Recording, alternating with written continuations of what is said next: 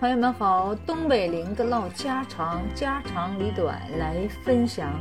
今天啊，我在手机上看着了啊，说就是这个埃及有两个在那个深海里游泳啊，结果那个让鲨鱼把腿给咬了出血了，完完了，命没了。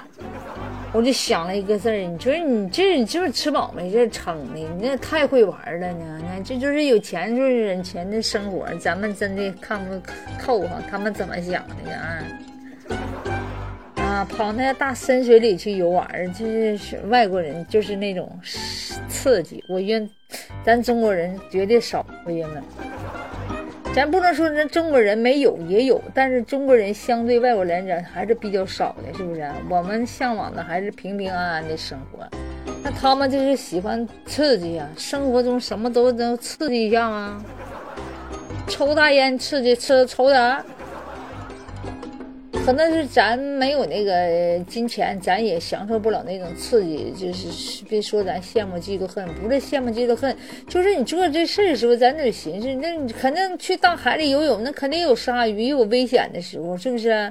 反正啥事儿乐极生悲吧，啥事儿过急就是不游啊。就是说呀，你这个事儿真的，你要想好两面。你去那地方去游泳，你得想好，肯定会有鲨鱼了，什么大风暴了什么的来，是不是？那你这这是没事吃饱不撑的行了。多少人为了生计连饭都吃不上呢？很多人都是忙忙碌碌的寻求平平安安的生活。你们为什么上那顶大海里游泳去？那咱不知道他那什么心理呢？刺激吗？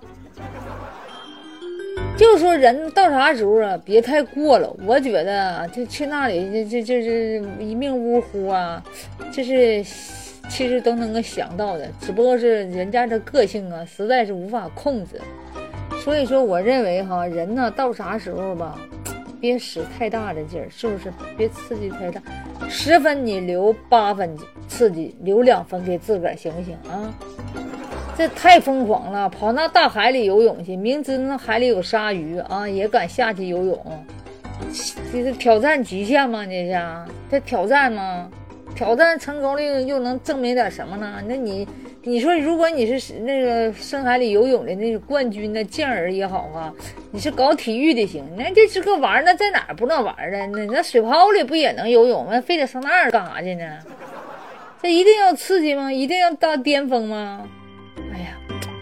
这外国人的想法和中国人的想法就是不一样的啊，所以说我们不会效仿他们。我们中国人，我约么去那大那深海里游泳的人也是少之又少的，是不是？咱们中国人毕竟比较内敛，比较保守，我觉得还是以平安为主，是不是？平平淡淡才是真，平安为主吧。撒由那了，祝福大家啊，都平平安安啊，一切都平平淡淡的吧。